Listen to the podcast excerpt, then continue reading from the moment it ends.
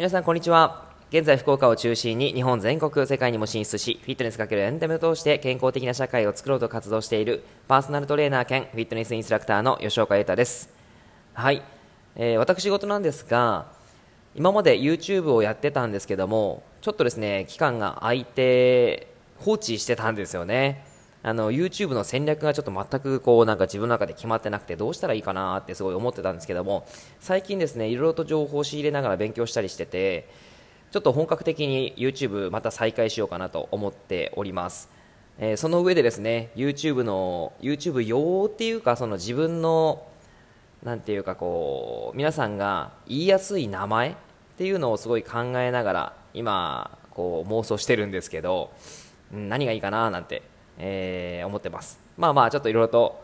やっていこうと思っていますので、えー、ぜひお楽しみにしていただければ嬉しいなと思います。はい、えー、今日のテーマですねコロナ肩こり外出リスクと肩こりの関係性とその解消方法後編という内容をお話ししていきたいと思います。昨日のですね、えー、ラジオトークの方で前編をお話しして、えーと、やっぱりこう肩こりになってくると整体とか整骨院にくと思うんですよね、まあ、それはすごいいいっていいと思うんですけどもやっぱりその原因っていうのをコロナ、まあ、コロナ自粛っていうところからなぜ肩こりになったかっていう原因を潰していかないといくらやっぱり整体整骨院に通ったとしてもまた戻ってしまうんですよね。その原因がまた日常で繰り返されるわけなので。なのでやっぱり原因を潰さないと散財になっちゃうんですよね。はい。まあ、そんな形の内容を話してますのでもしよかったらぜひ聞いてもらえばと思います、はい、で今日ですねその後編ということでは何を伝えていくかというと解消方法です。解消方法ですね。まあ、ここが多分皆さん気になってくるんじゃないかなって思うんですけども、えー、解消のポイントっていうのは今からちょっと1つ今日は1つかなお伝えしていきますけどえー、これポイントですね。インプットしてあ聞いて聞いてですね。インプットしてこれ絶対にアウトプットしてみてください。すっごい日常で簡単にできることなのでやっぱりこれ聞いてるだけじゃもったいないじゃないですか。結局聞くにも時間が必要なわけでそのまあまあ、ポチポチが必要なわけですよね。なんちょっとした労力が必要になってくるので、まあ、それを無駄にしないためにも絶対にアウトプットしてみてください、まあ、アウトプットっていうのはあのまあ、自分で試すとかあと他の周りの家族とか大切な友人とかに伝えていくっていうこともいいかなと思います、はい、で今日ですね伝えていきたいのは、えー、まずその、えー、ポイントです。その解消のポイントとして適切な呼吸という内容についてお話ししていこうと思っています。呼吸ってめちゃめちゃ重要ですよね。えー、人間生まれた時におぎゃーって息を吐いてそして亡くなる時は息を引き取るっていうふうに言いますけども息を吸って亡くなります。やっぱり人間ってこう呼吸で、えー、まあ、最初と最後をあの、まあうん、過ごしていくわけですね。でその中で努力性呼吸というのがあるんですけども、えー、通常の呼吸にはうん、まあ、大きく分けると適切な呼吸と努力性呼吸という2つのパターンに分かれていったりします。えー、まあ、適切な呼吸はやっぱりいい呼吸なのでそれを繰り返してほしいんですけどもどうしても今ですね現代社会を生きる上で努力性呼吸になっている方がめちゃめちゃ多いんですね。今日のブログに書いたんですけどもその努力性呼吸の動画も貼り付けているのでもしよかったらね見てほしいと思うんですけども肩首とかお腹とかえー、そういった筋肉をめちゃめちゃフル活用して呼吸をしてしまうことなんですね。例えば皆さんが 100m 走を全力疾走した後の呼吸ってどうなってるでしょうか？多分肩で呼吸してますよね。それが努力性呼吸というふになります。あのこうなってしまうと、えー、肩とか首にめっちゃ力が入ってるんですよね、まあ、お腹も力入るんですけど。そうなってくると1日に2万回呼吸しているので2万回分の筋トレをやってると一緒なんですね。その呼吸をしているのにまたほぐしてとあのストレッチをしてってやっても結果その2万回の筋トレの方が強いじゃないですか。肩首の。なのでそれを改善するためにはやっぱり呼吸を2万回の呼吸を適切な呼吸に変えていかなければいけないんです、はい。まあ、その努力性呼吸ですね。やっぱりやっていると交感神経とかも優位になって体と心が緊張しちゃうので精神的な疾患にもつながる可能性もあるんですよね、はい、あと姿勢も崩れますし、えー、呼吸めっちゃ重要です。はい。まあ、めっちゃ重要です。何回言ってるか分かんないですけどすげえ重要です、はい、だからまあ言っちゃうんですけども、えっとまあ、やっぱりどういうふうにじゃあ改善すればいいのって、えー、言うとすごいなんかこう難しそうに感じる方もいるんですがめっちゃ簡単です。めっちゃ簡単です。もう一回言います。めっちゃ簡単です、えー、ちゃんと息を吐いてください。これだけです。ちゃんと息を吐いてください。できますよね。えっともう今息吐いてますよね。それがちゃんと呼吸で息を吐くやり方を感じながらやってもらうといいんですけど、えー、基本的にですね呼吸をするときに、えー、吐くときにも力入っている方が多いんですよ。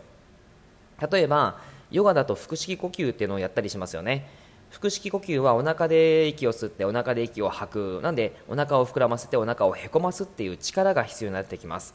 えー、ピラティスでは胸式呼吸になってくるので胸で息を、まあ、胸をこう広げながら息を吸って締めながら息を吐くということをしていくと思うんですね。なのでどちらも力が入るわけです、まあ、これはあのあくまでこのエクササイズとして、えー、やってる呼吸なので全然悪くはないんですけども日常の呼吸としてはちょっと違うんですよね、まあ、適切な呼吸法としてはちょっと違います。えーっていう風に感じる方も多いと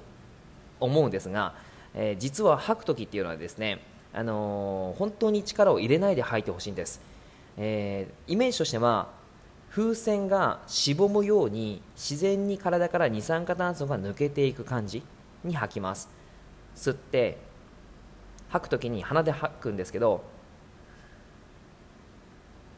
あ今吐いてるんですけど聞こえないですよね。あの鼻でふんって吐いてるんですけどその時にえー、っとお腹とか胸とか肩とかふんって頑張って力を吐いちゃだめなんです。風船のこう息こう風船が膨らんだら、えー、口をポンって開くとブブブブってこう自然に抜けて飛んでいきますよね。ああいうイメージです、はい、力はいらないんですね。ふんって吐いていくだけなんですけどもその吐いていく感じできますか？ちょっとやってみてくださいね。一回じゃあ息をふーんと鼻で吐いてみます。せー。せーの。ちょっと古いな。古いなっていうかいいですか？せーので。はいいきますよ。せーの。吐いてうん。はい。今力入ってなかったですか？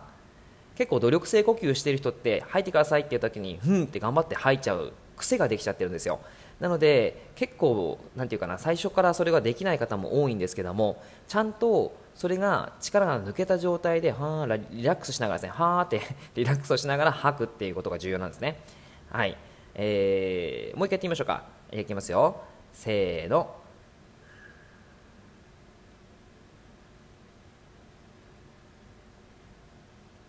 はい。できました？さっきよりできたっていう方は多分意識すればできるのでそれをちゃんとやってもらうと大丈夫です。まだできないっていう方は必ずこう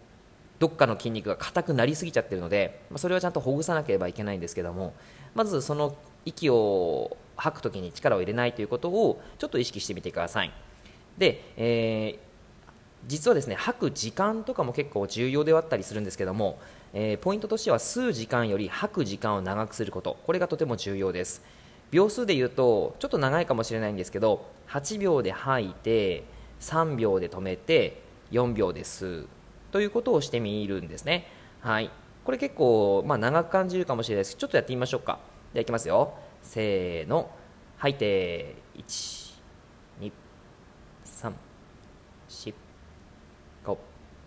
6、7。はい、止めます。1、2、3。はい、ゆっくりと吸って、1、2、3、4。また吐きます。8秒で8という形でやっていきます。どうでしょうか？それをですね、え、少し体をこう反らしながらやってしまうと良くないんですよ実は。なので体ちょっと丸めながら、えー、ちょっと伝わるか分かんないんですけど明日のジョーの真っ白に燃え尽きたシーンってあるじゃないですか。あの状態でふん。って吐いていくとめちゃめちゃリラックスしている呼吸なんですね。だし適切な呼吸ができやすいです。はい。まあ、伝わればいいんですが、はい。えーとまあ、意識して呼吸のポイントを行う時っていうのは、まあ、体を丸めて行ってあげる。ま、ちょっと暗い人に見えるのであまりこうなんていうかな会社とかでやってしまうと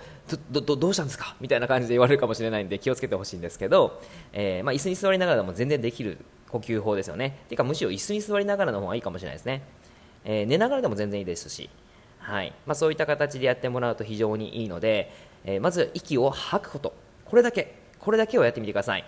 さっきさっき言いましたね、えー、アウトプットがとても重要です。やらなかったらあのこの聞いた聞く時間ももったいなかったりするので、ね、ぜひやってみてください。はい、え、今日は以上です。聞いていただいてありがとうございました。ではではまた。